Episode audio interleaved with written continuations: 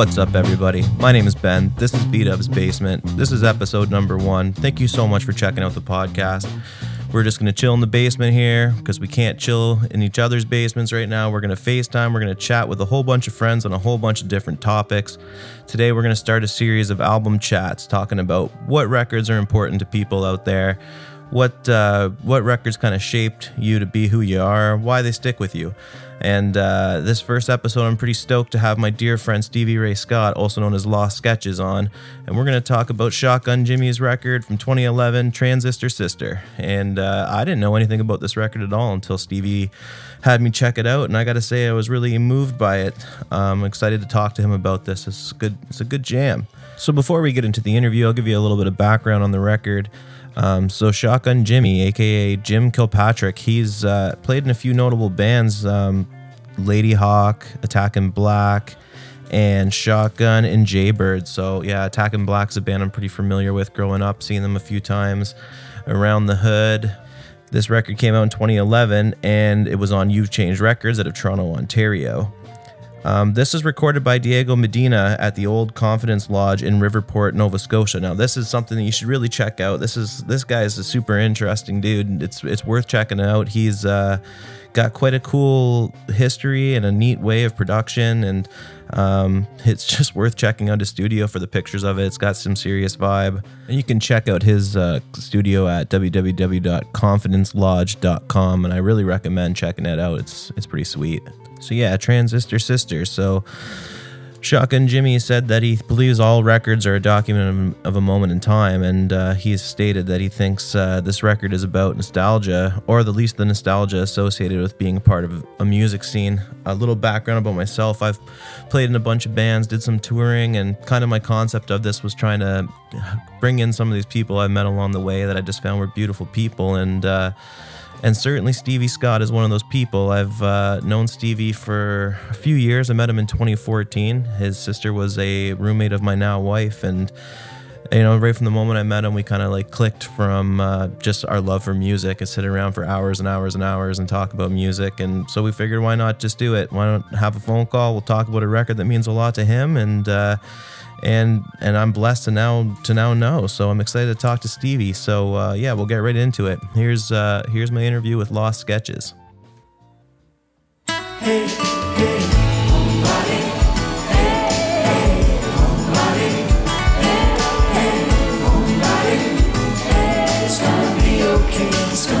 okay. We're living in the safety zone everybody's staying home. There's nowhere left to go. Nowhere left to go. We're blinded, we've been shown. We're deaf sometimes to every tone, but as much as we're out of touch, I want you to know that you're not alone. We're all in this together. After all, the poor and the rich, the big and the small.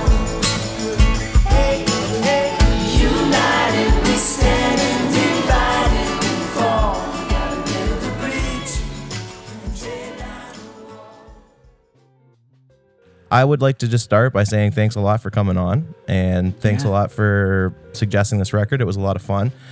Um, we just li- listened to a little bit of the Homebody intro and first chorus. Uh, why don't you just tell me a little bit about how that happened? Because I was going to say it, but I thought eh, maybe it'd be better coming from you. Yeah, no, it was uh, so this whole um, pandemic thing happened sort of out of the blue, and uh, I just got this intense uh, inspiration that something had to be something. I was kind of in like a creative funk a bit actually at the time, and then I just had this urge to bring people together and create something, and uh, basically I just in like maybe eight or 12 hours, I just wrote the bones of that song. And then I just spent the next couple weeks sending it to pretty much everyone I knew, even people that didn't uh, play music, just Right. to have their voice on it, their their presence. And uh, yeah, after a couple weeks, I got the I got a bunch of voices, uh, way more than I actually expected. How many in total did you end up with? 20, 26, 26 yeah, that's voices. awesome. That's awesome. which was incredible. It was it was hard to like mix and, and stuff. yeah, but, uh, holy huge challenge. but and you're it just- you mixed all that on GarageBand. Yeah, yeah. Nice. Yeah, my laptop was was struggling to Yeah. get through it. it's like uh, crashing all the time and stuff. But uh, then yeah, then the video I just did a video for it too. Got different people, some of the same people that were on the song, and some other people, and uh, it was just such a magical, inspiring, beautiful thing to get so many people together. Yeah, man, for sure. I mean, we were lucky enough, my wife and my daughter and I, to send over some clips and get it in there. And even just watching all of the comments, like it, it's an emotional video because, you know, especially at that point of the pandemic, it was kind of like, what the heck's going to happen? And uh, it was really fun to see kind of like everyone trying to make the best of it, I guess. Yeah. Um, so I really appreciated being part of it. It's a wicked song. Um, Yeah, you guys really made it uh, super endearing. Uh, No, it's all my daughter. I won't take any credit for that. but uh, so, what's going on with Lost Sketches? What's happening? What's what's the deal? So you Um, put that song out. You're working on some new stuff now. Yeah, yeah. I usually have a few projects on the go. Um, mostly since for the last probably about eight months or so, I've just been doing collaborations because they're so much fun.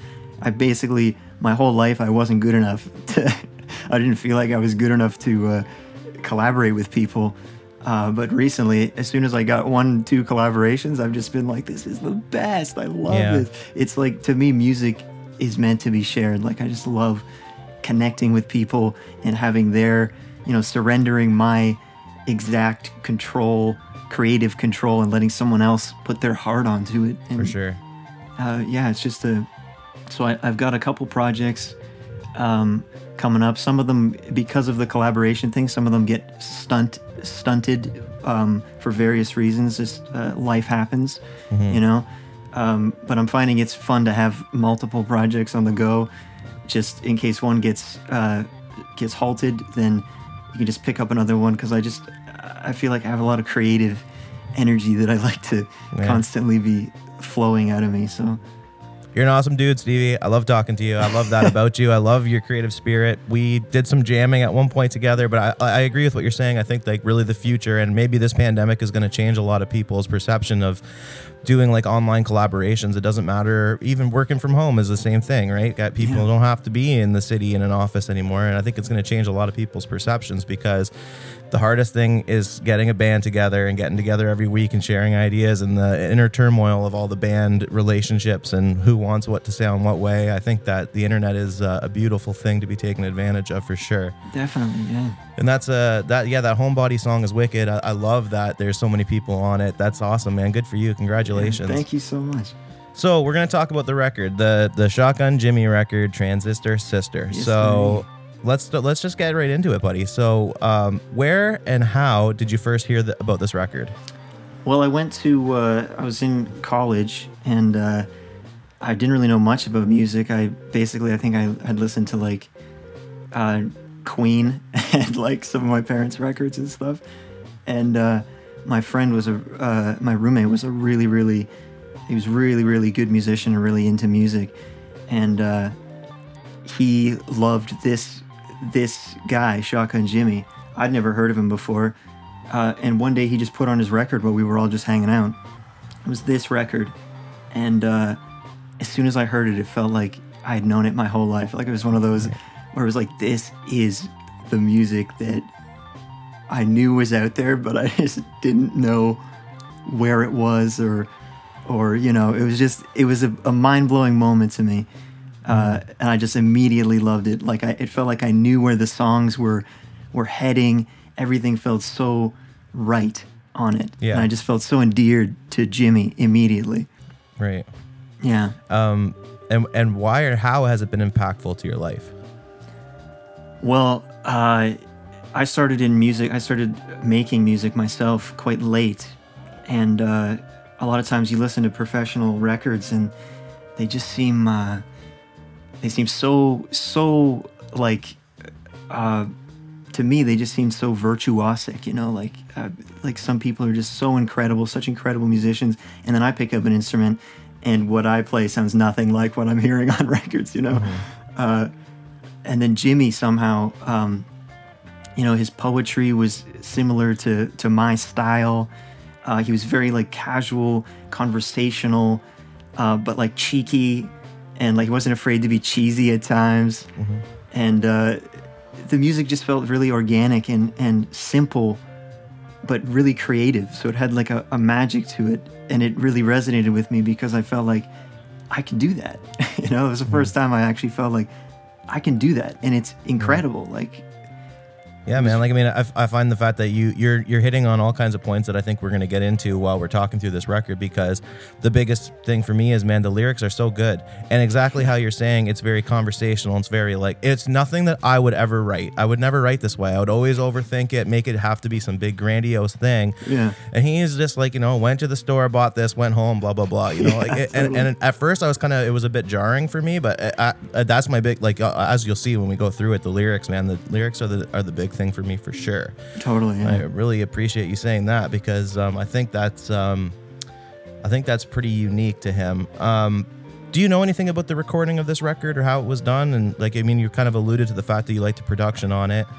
Um, well, I know that uh, Jimmy is uh, he's friends with uh, this. It's on the You've Changed album, which is um, like Daniel Romano from Attack in Black and and such. Um, so he's got. I mean, he's got a ton of. That's one of the best parts about Jimmy. His, his community of artists and fans Yeah. are are so so so great. And sometimes on his albums, he doesn't even. Uh, he gets so many people involved that you don't even know who's playing what on what song. But there's Yeah. always such a sense of like friendship and chemistry on them. And I get the I get the sense that they're doing a lot of this like kind of live. Like, um, I mean, I've watched some videos and I did some research on the on the recording of it, and by all accounts, it looks like they're doing it live. Very kind of. It's not a lo-fi record. I mean, I, I kind of comment this on, on this as well. It doesn't sound lo-fi, but it's almost done in a lo-fi way. Um, Yeah. Which I find is really really cool. I think that's uh, a neat way of doing it. Where nowadays everything is so chopped and perfect, and I love that this is not like that. And, Yeah. and it, it's very organic, and I really I really love that. Um, have you had an opportunity to express what this record means to uh, to you, to Shotgun Jimmy?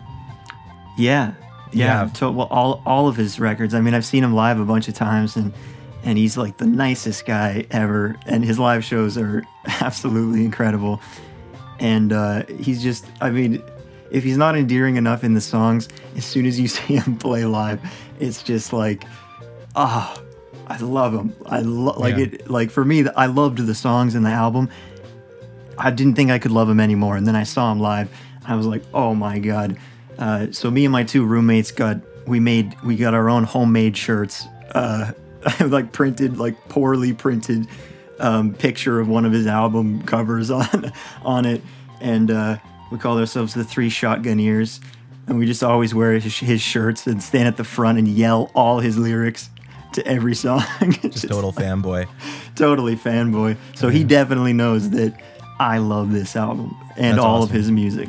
That's awesome. That's a that's a wicked thing, man. Because that's that's one of the questions I'm going to ask everybody on this, and I think it's rare that you get the opportunity to tell somebody how much their record means to them, right? Or if you do, you you know had too much to drink and you're all like you know, blushing and like, oh, I love you. Or Yeah, whatever, right? totally, Making totally, a fool yeah. of yourself.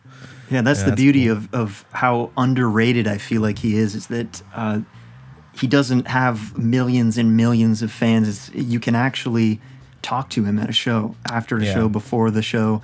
You know, it's it's a beautiful, intimate connection that you can have when someone is is uh, like an under an underground gem almost. Yeah, for sure. Yeah, man. Well, hey, it, when this is all over with, and you know we're all back seeing bands, we'll have to go check them out live because I would love to see them live. now. Totally, I really do like this record a lot. Um, you mentioned the cover art. Let's talk about the cover art. Do you love it? Do you hate it? Is it interesting to you? What are your thoughts on it? The cover art, you know, I never really thought too much about the cover art. Um, That's Uh, what I'm doing, man. I'm breaking. I'm breaking ground here. yeah, you're totally breaking ground, uh, making me making me go places I've never been before. Uh, I like it. I like Yeah. it. I mean, it's very uh, to me. I look at it, and it it brings the nostalgic feel of uh, listening to the album. So to me, it's like immediately. I never actually like analyzed it before, but it, uh, like I just look at it and I'm like, yes, I want to made a- listen to that. I made a mention to it in my uh, in my opening, but he actually says that this record is about nostalgia, and it's uh, it's about the nostalgia being in a music scene and feeling like you're involved in something, and finally you kind of fit in. Yes. Yeah. So it's interesting that you say that because that's uh, yeah maybe that's exactly what he's trying to get out of it. Yeah, I That's hope cool. so. That's that's totally what I feel from the whole thing. So should we jump into some track by tracks here? Please, yeah. Okay, so we had talked about talking about, uh, but we'll pick our five favorites and we'll just kind of touch on them as we go. I, I think we have a few in common, but maybe a few difference. Yeah. So the record starts with late last year. Okay, uh, so late last year, um, to me, this is like the perfect opening track. Like it's it's catchy, it immediately draws you in. Uh, it's endearing, like it's insanely endearing. It tells this beautiful little vignette of a story that's so sweet and romantic and simple and real. Like it's not like a crazy ancient story. It's just this story that probably a lot of us have gone through something like that. Just a short, little Especially in snippet. Canada. Totally, it's so Canadian, uh, and uh, uh, it just has this uh, this great unending flow to it. How it never, it doesn't quite um, repeat itself so much as it just continues and and just unfolds so naturally. When he plays it live, this is one of the ones I have to mention. When he plays it live, it's like a staple to his live show because he plays it. A lot of his live shows are like one man band, Oh yeah. uh, especially at this time uh, when this album came out. So he's got like a suitcase full of clothes that he has a kick drum, and like you know, uh, he's got like a, a hi hat and. Uh, anyways, for this song, he plays guitar with one hand and gets like a shaker out. And sometimes while he's shaking the shaker, he's hitting the hi hat or something. Like he's just doing like so many things while singing. And the song is just, it's it's just amazing. It's an incredible song. I love it. Well, like I said, like I wasn't familiar with this record at all. So you know, h- turning it on, uh, or or with Shotgun Jimmy at all. So turning it on and like hearing this first song, I I put a star on it. Didn't make my top five, but almost did. And uh, and yeah, I, I I agree. I, my I love the lyrics. A song about beers in the wintertime and walking home from the pub or whatever. How, how does that not resonate? You know, we've all been there.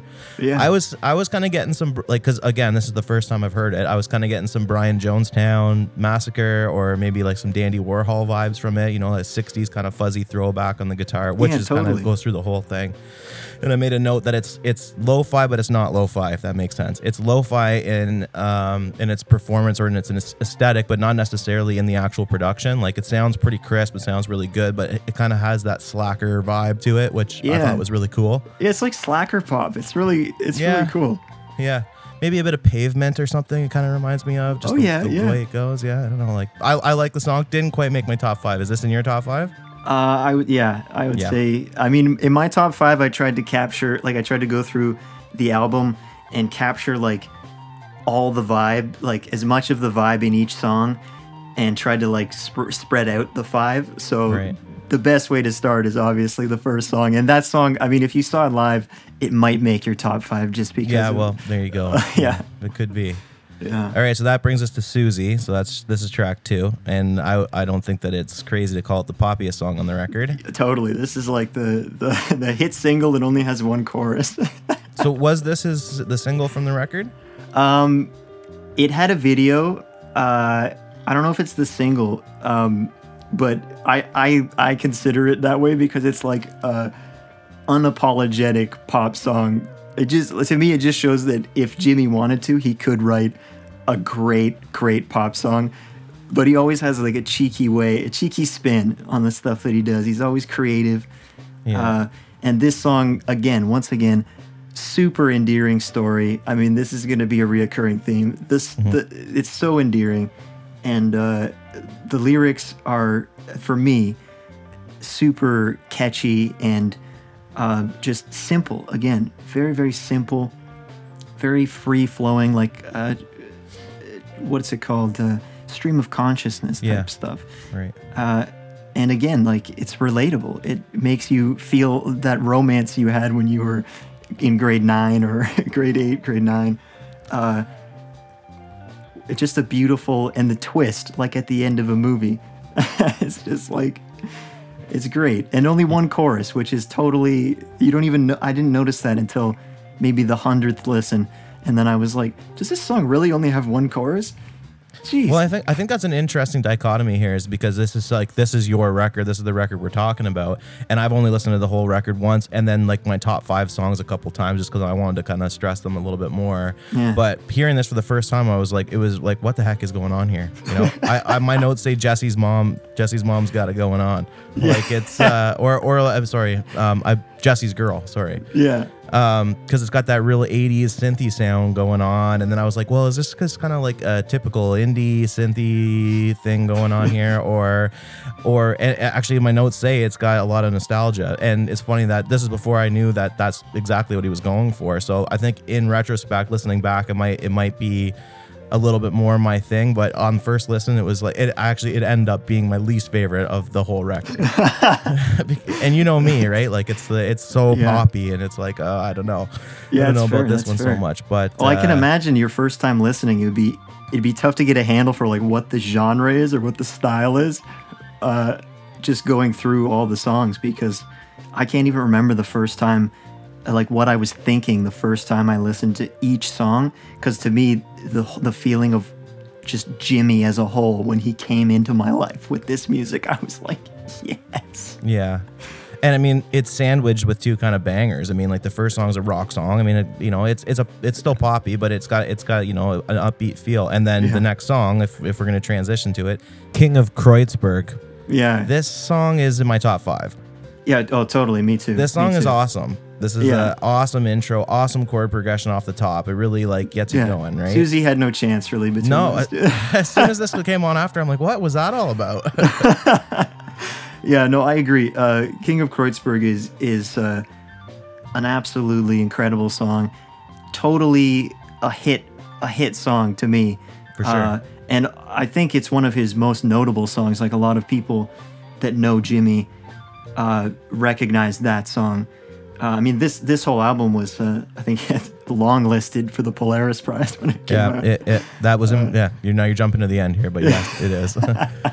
yeah, that Uh, but yeah, I, lo- I love this this song because it, it takes him to uh, uh, his his journeys in Europe and uh, just the struggles. A lot of people don't really talk about those struggles in songs, but like the struggles of like trying to sp- trying to get by in a different language and like tr- in- you're in a different place. You're feeling new, but you're kind of like excited uh, because you're playing music there and like uh, he he just has a really magical way on this song of of making you feel what he was feeling. Yeah. Because I've never played music in Kreuzberg, but I feel I feel like yeah, I just feel No, I love the strong lyrics in it. I love the immediacy of the lyrics. Yeah. They're unambiguous. yeah. Like we were saying, it's direct. He's just saying exactly what's coming. He's writing probably these lyrics while he's there, and it's like, you know, Yeah. I'm just what I'm seeing is what I'm writing down. Yeah. And I, I just love the instrumental intro chord progression. and It's just a banger. I love it. Definitely. Me too. Yeah. So top five for me, top five for you. Definitely. All right. Then we go into number four, Paper Planes. Paper planes. Um, So this is I one of the many little instrumentals on this, right? Yes, yes. I think these these types of um, mini songs are essential. Uh, Jimmy is is great at uh, putting these types of things into his albums, and for me, these this song, I mean, it wouldn't be on anybody's top five if it's on yours. I'm sorry, I didn't mean it, not. but uh, basically, it's one of those songs where it's not going to be anybody's favorite necessarily, but it's you can't take it away from the album. It's I setting mean, a it- vibe. It totally adds to the album as a whole, uh, and it's those type of songs that make great albums. No one would ever; they wouldn't be on the radio necessarily. Uh, they wouldn't be anyone's top pick necessarily, but they're so good in the midst of other songs. You know. Right. And yeah, like one- all, all, all I have is short and sweet. Like just Yeah. a short song, doesn't have a whole lot going on in it. And then it leads into another short song. Well, that's the thing. It's saving. It's saving another like Susie situation. If you have too many good songs in a row, you know they drown each other out. Not that Yeah. this song isn't good, but uh, Right. he actually has another one on a different album called Impossible Popsicle. Same type vibe. Very short, uh, but like super, super Fun. sweet and and fun and just Yeah. gets you moving, you know, to the next Right as to progress in the album. Yeah, and, the next one, Confidence Lodge Stairwell Recording Number One. Oh yeah, we got to talk about this one for a long time. Well, uh, you know, it's actually uh, the Confidence Lodge uh, studio. I've I briefly talked about it on the intro. Like this studio is sick. I don't know if you've looked at pictures of it. You no, need to look it up. The it, the whole vibe of this recording, I like. I would love to make a record here. It's in uh, it's in Nova Scotia. And it's Nice. just this cool. It's worth checking out. It's worth checking out the whole production and uh, the guy who recorded it I will check that out. because uh, because he's got an interesting story as well. Um, Diego Medi- Medina, Medina, Diego Nice. Medina, and uh, and that studio is something else. It's just kind of like the way that I would like to see more records being made. Where like Yeah, just get in there, you just make- So make that actually, that feels like uh, uh, Jimmy is also great at doing this, tipping his cap to things that have been beautiful to him. You know, like this short, short 15 second track of literally just somebody running up and down the stairs and then shutting the door is a tip of the cap. You know, well, he's name name dropping the uh, recording studio is basically what he's doing, right? totally. Yeah, that's cool, man. And it I'm not- actually, it actually is good on the album. I mean, I, I used to joke that it's my favorite song on the Yeah. album. But I did a cover of it once. You're such a hipster. You did a cover of it once. Yeah, good one. Um, and then it brings us into Transistor Sister. no, too many flowers. Too many flowers. You can't forget the flowers. Is it is it not too many flowers after Transistor Sister? Oh, on this on on the the Bandcamp one I'm looking at, it's uh, Oh, oh, so here we go. So it's number six, but it's we can we can jump ahead. So your Bandcamp version is different than the Apple Music one, then. okay. fair Different enough. track listing. I actually, Okay. honestly, I don't know which one. I, well, we'll not- jump into No More Flowers uh, and then we'll go back, or Too Many okay. Flowers and we'll go back. Okay, alright? fair. Um, So Too Many Flowers. Let's talk about it. too many flowers an, another to me another uh, another kind of like susie in that way just another like real um, gets you moving the riff is undeniable uh, the lyrics First like thing I have. said before Riff is undeniable. First yeah of my yeah notes. is that what Yeah. you said That's literally? literally what it says. The riff is undeniable. Perfect. Great riff. yeah we're, we're definitely together on that one great riff and like you said before about the lyrics uh, no ambiguity just like straight up heart feel uh, romance um, yeah just beautiful beautiful song under two minutes but uh, totally wonderful song I've got uh, three chords in the truth written down here. It, it reminds me of uh, some U2 songs, if that, if you can believe that. They have a couple songs. Uh, the first time, or "All I Want Is You." I don't know how familiar you are with U2, or um, or the Velvet Underground. Just Nice, like you know, if you're playing more than three with three chords, it's jazz. Isn't that what? Uh, Isn't that the line? And, and and that's what I've got written down. It reminds me of that. It's kind of just like to the point. It doesn't really matter that the progression is just kind of what it is, and because the lyrics again are so strong, it's centered around the lyrics. I mean, quite obviously the record's centered around the lyrics. Yeah. Um, not one of my top five, but it's still a good song. yeah same i, I uh, didn't didn't i mean every single song on here i love so much so I, i'm not uh, i'm not too sad about picking a top five because i know i love every single song so the top five for me is just like just picking the ones that maybe other people might like Yeah, it's just a talking point, right? At this point, right? It's a Uh, talking point. but yeah, too many flowers. I, I, I really love the song. Didn't make my top five either, but Okay. definitely beautiful track. Let's jump into a song that probably is both in our top five, which is Transistor Sister. Yes, yeah, totally. The title track, I mean, this one, uh, the the roommate that showed me Shotgun Jimmy, he uh, he said that this song was the song that sold him on uh, Jimmy's writing. Like he was, he he, the writing on this song is just so good, uh, and the way that the music plays on the writing, uh, like the one chorus, uh, the chorus where it says um, break the soil with a golden shovel and then there's like a little guitar riff that like to me i always the the move i make at the live shows is just digging do do did it do do did it Yeah. uh, beautiful song how did you feel about it Oh, I loved it. I had to pause it and take it all in. Um, I have written on I I get why Stevie would be into this. I I immediately listening to the song thought Stevie's gonna love this song. This is in his top five for sure. Definitely, because yeah. the lyrics are so strong. I had to pull the lyrics up. We'll, I'm gonna give him a little read here, but everything is simple and he likes it that way. And even the production is like that. It's smart. It's good songwriting. It's excellent ex- execution. Also, uh, this is gonna come up a few times. Big old mellotron on it Yeah. all kinds of flutes mellotrons on this on this record and i love that but yeah the the lyrics just uh, to me this and I, I, don't- I hope you take this as a compliment it reminds me of you i, I got all i need Oh, everything i see is as simple as can be and i like it that way you write simple you write simple songs we sing along because we got enough fruit to keep the doctor away toast toast to the sweet life cut the ribbon with a sharp knife break the soil with a golden shovel Move it on the double. Let's get out of here. No illusions of grandeur or shaking dirty, of dirty hands or playing with shitty bands who don't even like to play. Yeah. Right? That last line, that that last part is awesome. Yes. I know totally. exactly how that feels. Like I'm sure you, I, I'm sure every musician who's listening to this knows exactly how that feels. Yeah. You're trying to do the best you can with your art, and you're just showing up to practice with guys don't even have their equipment together. They don't even care about being there, showing up late. It's a huge struggle. They don't even want to do it. If they're doing it, it's because they want to be noticed by girls or whatever it is. I don't know, but yeah, you know, No, I playing, agree. Playing and this shitty bands honestly, even don't even uh, like, don't even like playing.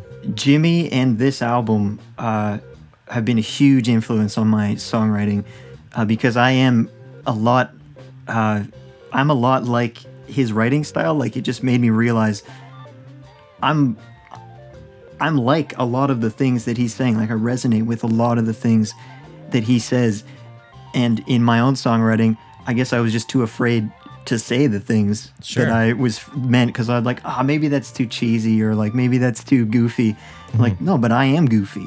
Yeah. I am. I am cheesy sometimes. I like writing little fun poetry things and and uh, just writing what my heart wants to write. You know. So Jimmie definitely was a was an influence on me. So that is like the biggest compliment in the world to say that I sound And, like. and man, it's great songwriting. and the lyrics are great. I mean, this whole record, it's it's my biggest takeaway. And I keep saying that like a broken record, and it's what I'm gonna say at the end too. But it's it's fantastic. I don't, I don't know. I don't know. The lyrics are great.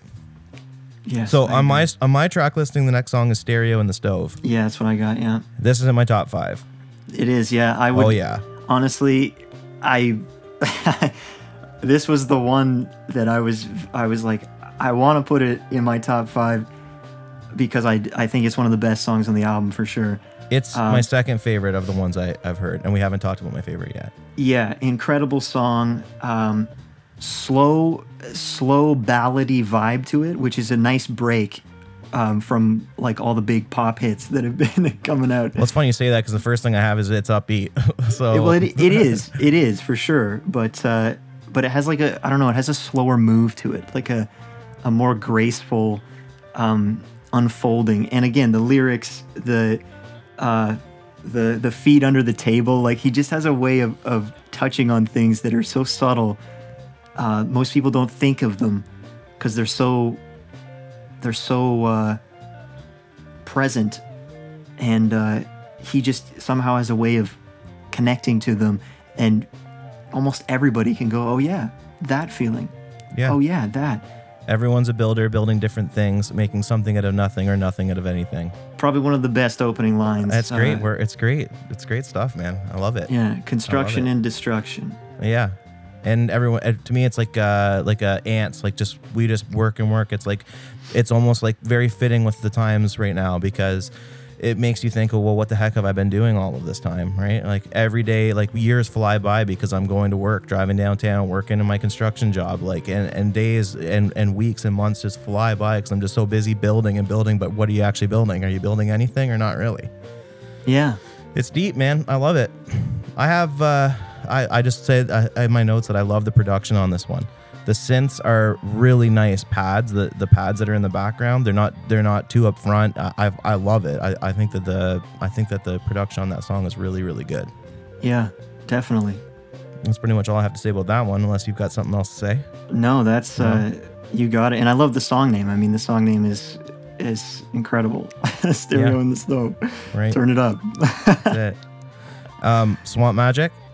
Swamp Magic. Uh, Okay. This one, this one did make my top five because I think it it um, it is probably the furthest in this direction of style that is on the album. So I wanted to put it on my top five just to because it gives a good um, uh, dynamic compared to the other ones. Uh, you know, I tried to I tried to pick ones that were like as far in each direction as he goes uh, on the album, and this one this one has a raunchiness to it Yeah. uh, for sure. And it's For another sure. one I have to mention that the live show, the ending part, Yeah. uh, uh, the refrain there about uh, um, there's enough people, there's enough people uh, here to start a band. There's enough people here to stay up all night. There's enough people here to start a band. All right, that at a live show is unbelievable. Like Yeah. because everyone starts singing it, and it just goes, and it's like the most awesome feel to be in a, s- like a, a sea of people just proclaiming that. It's uh, a great song. I love the raunchiness. I love the rockness to it. The riff, once again, yeah. awesome riffing by Jimmie. Love those big fuzzy guitars at the beginning. It reminds me of like uh, early um, Smashing Pumpkins or Weezer. Yeah, like yeah, uh, you know, totally. yeah, Weezer, thick, definitely. Yeah, wall of sound kind of guitars. I just love that. Anytime the big fuzzy guitars come in, I'm I'm a big fan of it. I love that crazy like spiritualized, fuzzy, out of control guitar solo in the middle of it too. Like Yeah. it- oh, yeah, it's totally. wicked. Is, It- is this one on your top five? it's not on my top five, but I have every time the fuzz comes in, I really like it. yeah, yeah. So it's like you picked Stereo in the Stove and I picked Swamp Magic, but like still going, ah, I wish I had Yeah. a top six. right. So then into that I go we go to piano. Piano, yes. The name of the track, of course, is called Piano. piano. Um, very short track, but again, um, one of those tracks that uh, Jimmie's great at.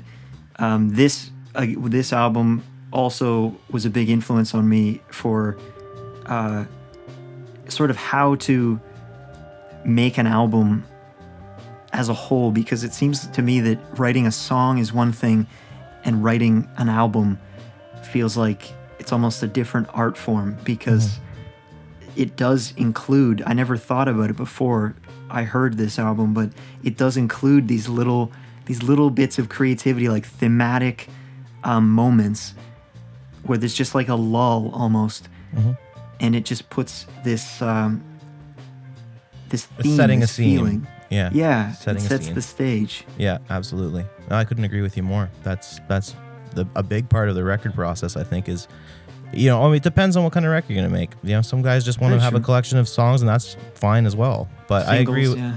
I agree with what you're saying though. If, as far as a whole cohesive piece, you these they, I don't think they necessarily take away. On first listen, I thought maybe they were taking away, or like maybe he was running low on ideas. Well, I don't think 16 songs on it. Like at first you see it, you're like holy, but then some of them are just these little ditties. But he's going for something, right? Maybe Yeah. it's maybe it's that slacker aesthetic where I like oh okay, I have this idea. That idea is the is the whole idea. Well, and I mean the song name as well. uh, He just Yeah. it it's totally his style. I mean, piano. What is the song? It's piano. So it's like why why come up with a different name for it? It's piano. Right? Why be deeper than it needs to be? Yeah. And then it goes into peace and love. Peace and love. Yeah. I mean, uh, this is like some sort of uh, wonderful hippie. Like even mentions the hippies in there, uh, and it to me it's just one of those like um, the cyclical type songs where it uh, it essentially goes through like it's like no matter what you do, uh, we'll be back up Shit's Creek again. You know, at the end, no matter what we do, we can fix everything. Everything will go bad. We can we can go to the to the peak. We'll end up at a valley again. It's life. You know. Right. Uh, that's just what happens. Peace and love come, then war, then something else, then something else, then we're back at peace and love. It just keeps going around.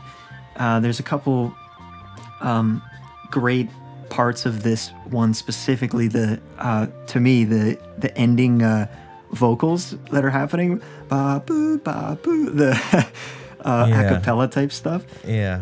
I absolutely love that section. I have no idea who's singing those parts, um, but I, I uh, that just warms my heart every time I hear that part. So I have that the background vocals I find very dis very distracting.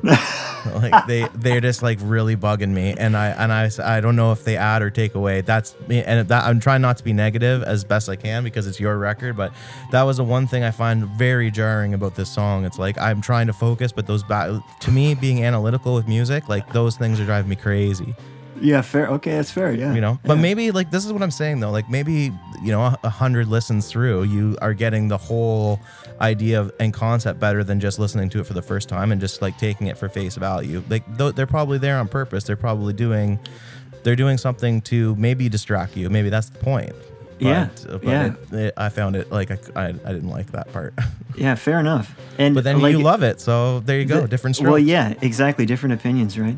And uh, the interesting part is that, like I said, I don't know who's singing those parts. They could be um, dear friends to him that were that were there and just uh, threw in. I mean, it could be anybody. It could be, it could be uh, Ian Kehoe or uh, Daniel Romano or um, you know anybody. Uh, he's got a lot of again. His community is so beautiful. Uh, I think they even did like a um, uh, cover album of all Jimmie songs.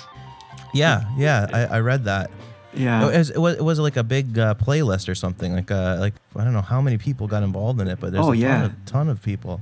yeah, just like his their favorite songs by him. An unbelievable album. I love it because Nice. uh, just different takes on his songs. just uh, beautiful, beautiful. That's cool, man. That's really cool.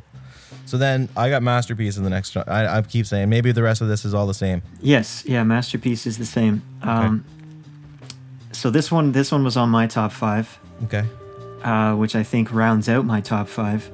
Okay. Uh, I didn't want it to because I wanted. I also like the last song a lot. Um, but masterpiece, I had to put it on my top five because it's a very short song. Um, but once again, it's got that the wonderful uh, bounce to it, um, the feel good bounce, and uh, it's just so straight. It's like it's just straight shooting. Um, this song to me was like when I heard it the first time. This was like a manifesto for like my new way of, of writing music. Like I was listening to it, like you know what, he's right, man. Like there is no right way of writing or singing a song or playing a song. Uh, just like everything about this song just really touched me. It was like he was talking to me. like I was like, this this is exactly what I needed to hear. And there's a couple great lines in there. I mean, the apple, uh, the part about the the apple shine uh, shine an apple, refine it, and eat it. And when you're through digesting, it'll be the ta- the same type of shit that everybody else has been making. Right. It's just so so straight. Yeah, it's yeah. so fun. I, I've got written that uh, it's basically a self um, or social philosophy dressed up as a rock song. Yeah. Yeah, I kind I kind Yeah. of got some meatloaf vibe or something like a '50s throwback, like not in a bad way, not in a bad way It at all. I, I think it's it's pretty rocking, um, and I like the message. I really like those lyrics. I like that they're like you know kind of brutally honest. Yeah, and I, I also have to say about this song, uh, another reason, the, the thing that sold me um, to put it in my top five, because it was really, I, I, I was really close with a couple. I mean, Stereo on the Stove and the, and the last song, but I, I went with this one because of this one, this one point really uh, sealed the deal, and that's that um, the solo in this song is actually a weed whacker. Yeah, yeah, I read, I read that too. It's like going through a wah wah pedal. Yeah, it's a weed whacker and a wah wah pedal, Yeah. and I just think that is like the coolest, most creative thing Yeah, ever. yeah, pretty Uh, wild. And he's he's done that since as well with random objects that are not supposed to be musical on his album. He'll just like sneak in like a dumpster door, playing a dumpster door or something. You know what's so funny because I read that after listening to it, and I never noticed listening to it to, for the first time. That's what that was. Right? I just thought it was like some monster fuzz just going crazy, and, and Yeah. that's what it was. But no, it's mic'd up a weed whacker and then ran Yeah. through a wall. Once you hear it, it just makes it so good. And then you'll never hear it again the, uh, the, the other way. It'll always be a weed whacker from then on. Yeah. Yeah, that's hilarious, man. So you love this song then? I I that song means a lot to me for sure. Yeah. That's awesome, man. The next one's my favorite, The Haze. the haze. This is my number Um, one. This is my one, number one, and I also have to pull up the lyrics for this one because um because I love Yeah. them. And I think please. this is uh maybe it's just because I relate to these lyrics a little bit more Yeah. than I wish I did. Why do I spend all my money on beer? Yeah. Why do I feel so lonely when you're not here? I hate th- this party and its atmosphere. Why do I feel so phony and so insecure? Why do I, do I screw up the easy stuff? Man, it, like that's like it's not hard to write that, but yet it's so hard to write that. You know what I mean? Yeah. Like, it, Yeah. it's it's instead of dressing it up in all kinds of weird metaphors, he just says it. He just says it the way you would say it to your buddy. Yeah, it's very honest. It's very humble. Um, uh, honestly, when I when I was listening through this again to to uh, get familiarized for the podcast, I uh, I was like, Ben is gonna love this one. Like I Mhm. just know I know it's gonna be on his top five because. Uh, again, I, I love it as well. Incredible song, and to me, it has that graceful flow to it. Um, once again, uh, and just the, the the imagery that comes up when you're listening to it, uh, just just a really relatable. I mean, for for us, maybe maybe not for Yeah. everybody, but Sure. I think I think everyone has felt out of place at some point. I feel so phony and so insecure. Like that, it's just. I mean, some people, like you said, some people might try to dress it up lyrically and make it cryptic or enigmatic or something, and he just says it, which Yeah. sometimes is the hardest thing to do. It's hard, man. It's hard to sit down and write those lyrics, like because you would almost second guess yourself, like, well, why, why would I say it this way? Like when I get to the end, I'll be a genius. If it's true, you can actually learn from your mistakes. yeah. Right? It's like uh, it's not doom and gl- doom or gloom, but it's like kind of like you know, no, it's you you kind of alluded uh, on on the earlier songs. It's like uh, no matter what, you're bound to screw it up, kind of. You know, like yeah. no matter how hard you try like and, and you know it's probably true for most people in, in their lives in general like we're all just like dragging a boat up a mountain a little bit you know you, you, you try and try and the next thing you're retired and then you're, you're too old to enjoy it so I Yeah. I, I love this song. I loved it. It's my number one. I got it written right on here. Love this song. and it's it's only it's two minutes flat and he packs in so much feel into those two minutes and once again uh, this sort of thing um, it was definitely shotgun jimmie none other than who taught me to say things straighter in my songwriting because I, I too always wanted to dress things up and you know here's my feeling okay now how can i make it like unrecognizable Yeah, let me pull my thesaurus out and try and sound like use these words that I don't even. I mean, I can't pronounce German cities here, but I'm gonna try and be all deep over here. Yeah, yeah, I'm trying to be cool or something, and it's just like, no, just say what you're feeling. say it. and it's Just so much it. more endearing and Yep. and real. and, it, then yeah, and it probably reaches more people, right? Because it's like you know, you're you're that's the way of, that's that's the way I would say it to you if I was saying, oh yeah, you know, like I always screw up the easy stuff. That like Yeah, it's not deep, but it's so deep, you know. he's always got a bright side to. Uh, there's always like a shimmer of of hope or or like a smile in his songs, like the genius. If I actually can learn from my mistakes, it's like a Tongue in uh, cheek or something. yeah, like you said, it's it's it's dark in some way, but it's like it's light as well. Playful. And it makes he makes you feel like you're you're his friend. Like he makes you feel like you're in the community that he's a part of. Like he's it seems like to me every time i listen to his songs i just feel his gratitude for being around his favorite musicians um, playing music with his best friends. Uh, you just he just lets you in on that by being honest and humble and real about the way that he writes his songs. Uh, it's it's incredibly inspiring to me For sure. I agree. I also have written slide solo drench, drench and reverb is really nice. Yeah, the slide is the slide is that's beautiful. that's a nice little piece. I like that a lot. Yeah, Um, and then we go into the refrain. yeah. Are you on? Are, was that your fourth of your top five? Yeah, I got one left, and I'm Oh, sure you know which one it I- is. That's. I'm so glad that you did that because it had to be. Uh, I'm glad. one of us had to do it. Yeah, I'm glad. I think we, Um, uh, both of our top fives covered a Yeah. lot of. Uh, Of The of best songs stuff here. Yeah, for sure. Uh, I agree. yeah, refrain. This one is once again, uh, sort of an in passing type song, but to me, it's it's unbelievably essential. Uh, this specific one because it's the beginning of coming home. Kind of, it's uh, it's uh, s- it's such a uh, magical feeling to this this song refrain, um, and it just uh, it leads so perfectly into the the outro of the album, and there's just something uh, something inexplicable about it. I think it's Ah. Mellotron again too. I think there's Mellotron on this one. Well, if you want to explain it, Do you know much about the Mellotron? um, You got to get some Mellotron on your stuff, man. oh yeah, is that what I? It's gotta do? immediately, it's a hit maker. Okay. Stairway to Heaven, the flutes at the beginning. Oh yeah. Oh yeah, there's all kinds of Mellotron flutes on this record. Love Nice. it. Love it. It's Nice, like early beautiful. early sampling. yeah. 1960s technology. Yeah. How did you feel about this one piece? Um, I I have written down I like the Mellotron. so I like it. Yeah, it's fine. Yeah. It Yeah, brings like you it. in. It brings the- you into the- bars open. I like the very very happy. Um, it has a very like happy and light feel to it, uh, which again, into bars open. If I may segue there. Uh, may. where the guitar comes in.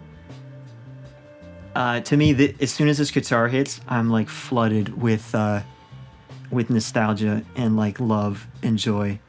Every time I hear it, every time I hear that, I'm just like, mm, I'm home. As soon as I hear that, uh, so the bars open is sort of. I mean, this is the cheeky, once again with writing a song and writing an album this is the creativity of Jimmie here. Is this song is just basically a guitar intro, 17 seconds, called "Bars Open." really, it's part of the song "Bars Closed" as well. Yeah, Like, yeah. It's the intro of the- the song. Yeah, they flow into each other. It sounds like one song when you're spinning the record. Yeah. Um, uh, yeah, there's not much else to say about "Bars Open" unless you have something. No, that just that it brings me into another one of my top five. The closer, Yes. bars closed. I'm so glad Again, it. lyrics lyrics are fantastic. Yes. He's walking home with a bottle of beer in his pocket. Yes. You know, he ordered a beer to go, and he's walking home with it.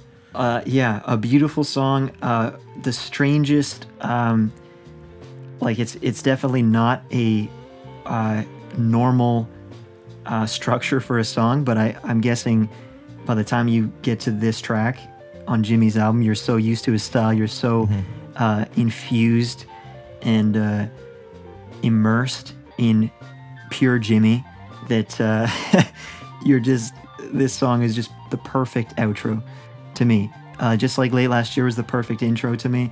This this outro, incredible. Uh, the one line, uh, uh, they say that you are what you eat, and I feel like I must hate a king. Yeah. That line is incredible. The beer in the pocket line. I mean, it's, it's not too cold to walk it. I have a beer in my pocket. Right. I at the live shows when he played this, this was like one of my favorite moments as well. Um, Yeah. I think he he I think he stopped playing this one uh, live because when you say the bar is closed, people like at a at a bar, people like panic. You know, they're like, Yeah. "What? Bar's closed?" Or didn't even get everyone's ordering warning." beers to go, and you're taking off. yeah. Uh, Yeah. And then like the the solo stuff that happens with like Yep. the radio voice in the background, Love it. just such a free flowing, uh, awesome. Like you said um, throughout the album, just like very like um slacker-ish. Um, there's no like the solo is kind of like um, it's not this like determined, Yeah. specifically written thing. It just feels like he's just it's riffing. emotion. It's emotion. He's just like he's just letting it go. It, it it's right. It reminds me of Graham Coxon a little bit, or like I have written down fuzzy '90s alternative, but like that that's such a blanket statement. But it's Yeah. like it's that theory that you just you know it's not about the notes you're picking, it's about the vibe, or Neil Young or something. Like it's Yeah. uh, it's just fuzzing and distorting and like, spiritualized. It's all just kind of caving in on itself, but that's the point, right? Like, who if he played a real melodic Steve Vai solo, it would not fit at all. Now, maybe that'd be cool, but for me, I, I love that. I love that sound. I love that crazy fuzzy. Yeah, and that's Also, there's Mellotron that- in the song as well. yeah, and that was literally, again, uh, the the the architecture of this whole album uh, really made me feel so um, confident and inspired to that I could write music um, and I could create something that that was had value to me and that that was good and that uh, people enjoyed because this album brought me so much joy. And no it's not it's not perfect by uh, any standard other than the fact that to me it's it is perfect just because of exactly how it is how it's its imperfections. It's unapologetic about everything that it does. It's just pure it's so pure. It's so it's just No, beautiful I mean, I, I agree with, I 100% I'm with you on this one, buddy. I'm, I'm high fiving you all the way. I think that you can have all the fidelity in the world. If you don't have a good song and you don't have a good message, it means nothing. I would rather have an amazing song recorded shit and, than having a great, uh, a shit song recorded amazing.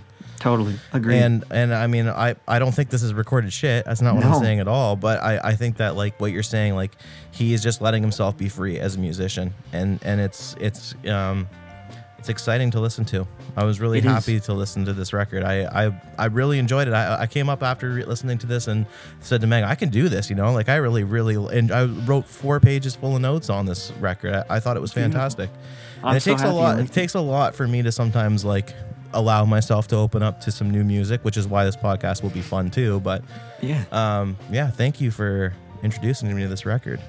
yeah i'm so happy you liked it um, because it means it, this album is like one of my favorites i was choosing between the most influential albums to me and i was like you know i gotta give jimmie some love i mean this guy's been i've met him uh, he's inspiring and influential just as a person his his uh, his humbleness and and his uh, enjoyment of what he's doing. He just always Right. seems like he just loves what he's doing, and he never lets like the seriousness. A lot of a lot of uh, bands and, and music just seems so serious and like it seems like a job, and and Jimmie just makes it seem like when you were playing when you were a kid or something. Yeah. like Yeah, it's just fun. It's always it always seems to be fun, and and uh, just every time, even just hearing his name just just brings me a, a great glimmer of joy and inspiration. right. Well, wrapping up, I did want to say, uh, yeah. So, what happened after this record? So, it was nominated on a long list of names for the 2011 Polaris Prize, Yeah, which you said already, but that's okay. I'll let it slide. Sometimes you know your shit. what are you gonna do? um, and and uh, you know, rightfully so. I think it's it's a fantastic record, and he did make a sequel. But I think that the whole sequel is just a tongue-in-cheek way because he was saying that everyone just likes that record, so I'm just going to name the next one number two, and then people will think that it's meant to be, but it, it's just the next. He, almost wrote the second one kind of like how he feels about the first one a little bit, like Yeah, kind uh, of, yeah. kind of just kind of just trying to get the same vibe, but yeah, it's I- like I it- nostalgia on nostalgia. yeah, and and it's like okay, well, this is what it, it, the people are feeling nostalgic about it, so then I'll just make a, se- a sequel, and even though it could have been called anything, Yeah, I think Oh that's man, he was funny. he was sold out of these out of these re- the vinyls and the CDs of this record, like for so long because everyone always was buying them because it's just like it's like his to me it's like his accessible his most accessible album because it just has that it like you said the mellotron it has like the the synth pop hits it has like the riffs that like It has the '60s or like '90s fuzzy kind of garage rock tones, you know. Yeah, it's it's very easy to get into. Um, a lot of the songs are very relatable, and a lot of his music is like that. Uh, this and the Transistor Sister too. You're right. I, I agree. I think it just totally tongue in cheek. You like Transistor Sister? Okay, here's Transistor Sister too. Yeah, but that's like if about it? Radiohead called uh, Kid A OK Computer 2, just for the sake of it, right? Like, Yeah. it's not necessarily the Or same. Kid- it's or just, Kid you know, B, uh, uh, yeah, later whatever. on. yeah, the next uh, amnesiac would be Kid B. Uh, that's funny. That's probably actually really true, but okay. So just in wrapping this up, um, this is not necessarily just about the Shotgun um, Jimmie record, unless there's anything else you want to have to say about it. Uh, no, that I mean, You just love it. I could mean, talk said, all day it. about how much I love it Yeah. and repeat it over and over. But no, that's yeah. No, I'm happy with what I've said. Um, my question to you is: um, the long play format still relevant? like uh, an album that's 16 tracks? Is a, is a full album LP relevant? That's a really good question. Um, I think it is. Uh, I think there's something to be said about, uh, like I was saying before, there's writing a song and there's writing an album. For me, uh, it's it's sort of a different thing, uh, and I think that I think it it's an art that maybe has been losing um, some popularity because of singles and uh, just all the ways to release music where people might just release a single with a video or whatever. And then at the end of releasing multiple singles they just compile them and call it an album. Um, but i definitely think that there's always space for a body of work. Um, and i actually think uh, for me personally I, I i feel like lps are going to be sort of the future because I think I think um, a lot of music is gonna start to come back into like bigger form of art. You know, like like an album. Like there's been some albums that have come out recently over the last few years that are a full album that's also a video. Uh, I think the Gorillaz are putting out um, songs as part of like a project. Uh, it seems like it's videos and like almost like a series with Yeah. each of their songs. I think I think there's a lot of um, uh, there's a lot of audience for bigger works of art. So I don't think the LP will ever um, be not relevant. It might be a different art form than just singles. Because I think there's always place for singles. Obviously, I mean singles Yeah. are great. And there's no Um, reason they can't be both, right? Exactly, exactly. Because there could be there could be an LP that has uh, like a great full body work that has multiple singles on it too. Sure. But yeah, I think I, I definitely think it's still relevant. What about you? Um, well, I mean, it's not about what I think; it's about what you think. I mean, That's I fair. love. I've always been an album person. I'm still that weird dude that like gets a record and like you know yells at my wife to shut up so I can sit in the floor and listen to the whole thing, right? Totally, yeah. But uh, but I agree with what you're saying. It reminds me of like uh, Beyonce's Lemonade or something, right? That's yeah. mul- That's I was yeah, thinking of that one. yeah, where it's a multimedia experience, and I think that depending on, I mean, we don't yet yet know what's going to happen with the pandemic and and what kind of aftermath there will be from it, but maybe because we can't go see bands, bands will get creative in other ways, and, and you'll start seeing more of this kind of stuff. You know, like like you're saying, Yeah. it, it would be awesome. I, I think it'd be really cool, but I also come from like uh, I really love the wall and things like that, so I would love. I've always thought it'd be great to you know see a band play on a theater floor with a video screen playing all the stuff Oh, from their multimedia behind them. But uh, yeah, no, I think that's really cool. I think that is, I think that's probably pretty accurate. I can see that the culture is shifting a little bit to want to. we have the time. We have the time again a little bit.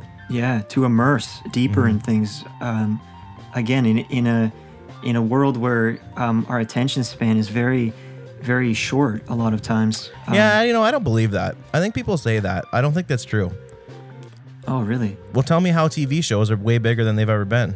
If we have short, yeah, if we have short attention spans, why are people watching? You know, spending the amount of time they would spend on a big novel on TV shows? Then, Yeah. Well, I suppose uh, I suppose uh, that's sort of the thing of the culture shifting. Uh, because for a long time, it, it did seem like we were into like really quick, bop, bop, bop, bop, bop changes. Um, but even like commercials, almost like unless you, uh, I don't really watch TV anymore, so there's no real commercials. And commercials are a lot of the attention span. They really get to you because they just keep. Um, but yeah, no, I, I think you're probably right. Um, attention span is. I think it's up. just. I think the the excuse of extent of, of attention span is just people um, trying to quantify the Spotify lifestyle. Like they're trying their hardest to put a single out to get on a playlist so that it will make them famous or more exposed, which is fine. Like that's the way that's the way the industry is right now. But I think that's why people say we have short attention spans. I don't think that we have short attention spans. We're all spending tons of time commuting. Everyone's listening to records. Like Yeah. I, I don't know if any it, maybe I'm maybe we're out of the loop. It's a good chance that we are. we're not like the most hip dudes I've ever met, but um Yeah, well, true. I mean, I'm the same as you. Like, I, I, uh, I love to listen to an entire record all the way through Mm-hmm. and experience what every song means and where it fits in the whole, the way the artist um, compiled them. Right. Uh, because they, they, they sort of, uh, each song feels like it means something different if it's placed differently. That's why, I mean, it's controversial. We just had Too Many Flowers and Transistor Sister. Which one comes first? I mean, it could change the whole feel of the album, you know? sure. It's just strange. It was only one song out of place. That's weird. That is weird. Yeah, I don't know what that's all about. We'll have to find out what what is the actual track listing. Is Apple just screwing me over here? They don't, Yeah. know, they don't know what they're talking about. We'll have, to, we'll have to ask Jimmie himself. Yeah. Well, Stevie, thank you so much for doing this. Um, I had a lot of fun talking about this record. Thank you for Me too. exposing me to it. Now I have a new record that I love. Um, where can people check out your music? Uh, I'm on uh, I'm on SoundCloud. That's like my favorite. Uh, that's my favorite social media um, because it's social media based around music, uh, heartfelt music, which I absolutely love. Uh, so yeah, you can you can find me on SoundCloud. Uh, Los Sketches, L O S S K E T C H E S. Uh, on SoundCloud, uh, I have a YouTube as well, um, and a Facebook uh, Stevie Ray Curly Scott music. Um, you can, yeah, if you just Google Los Sketches, all You'll one find it. word, it'll come up. I, I made it super Googleable. Um, I think that's important yeah, for sure. to have a Googleable Yeah, well, I'll definitely link that all of that stuff on uh, on this episode as well if people want to check it out. But I really Yeah. appreciate the conversation, man. It was a lot of fun. yeah, thank you so much. Uh, this is this has definitely been a joy, and I, it's just been great to uh, talk about one of my favorite albums with one of my favorite people. There you go. Now you're just being sweet. Oh, You're so cute. All right, Stevie. I'm gonna sign off here. Okay, thank Okay. you so much. Cheers. Have a great weekend, and you. and uh, love to everybody out there listening. Yeah. Bye bye for now. Bye for now.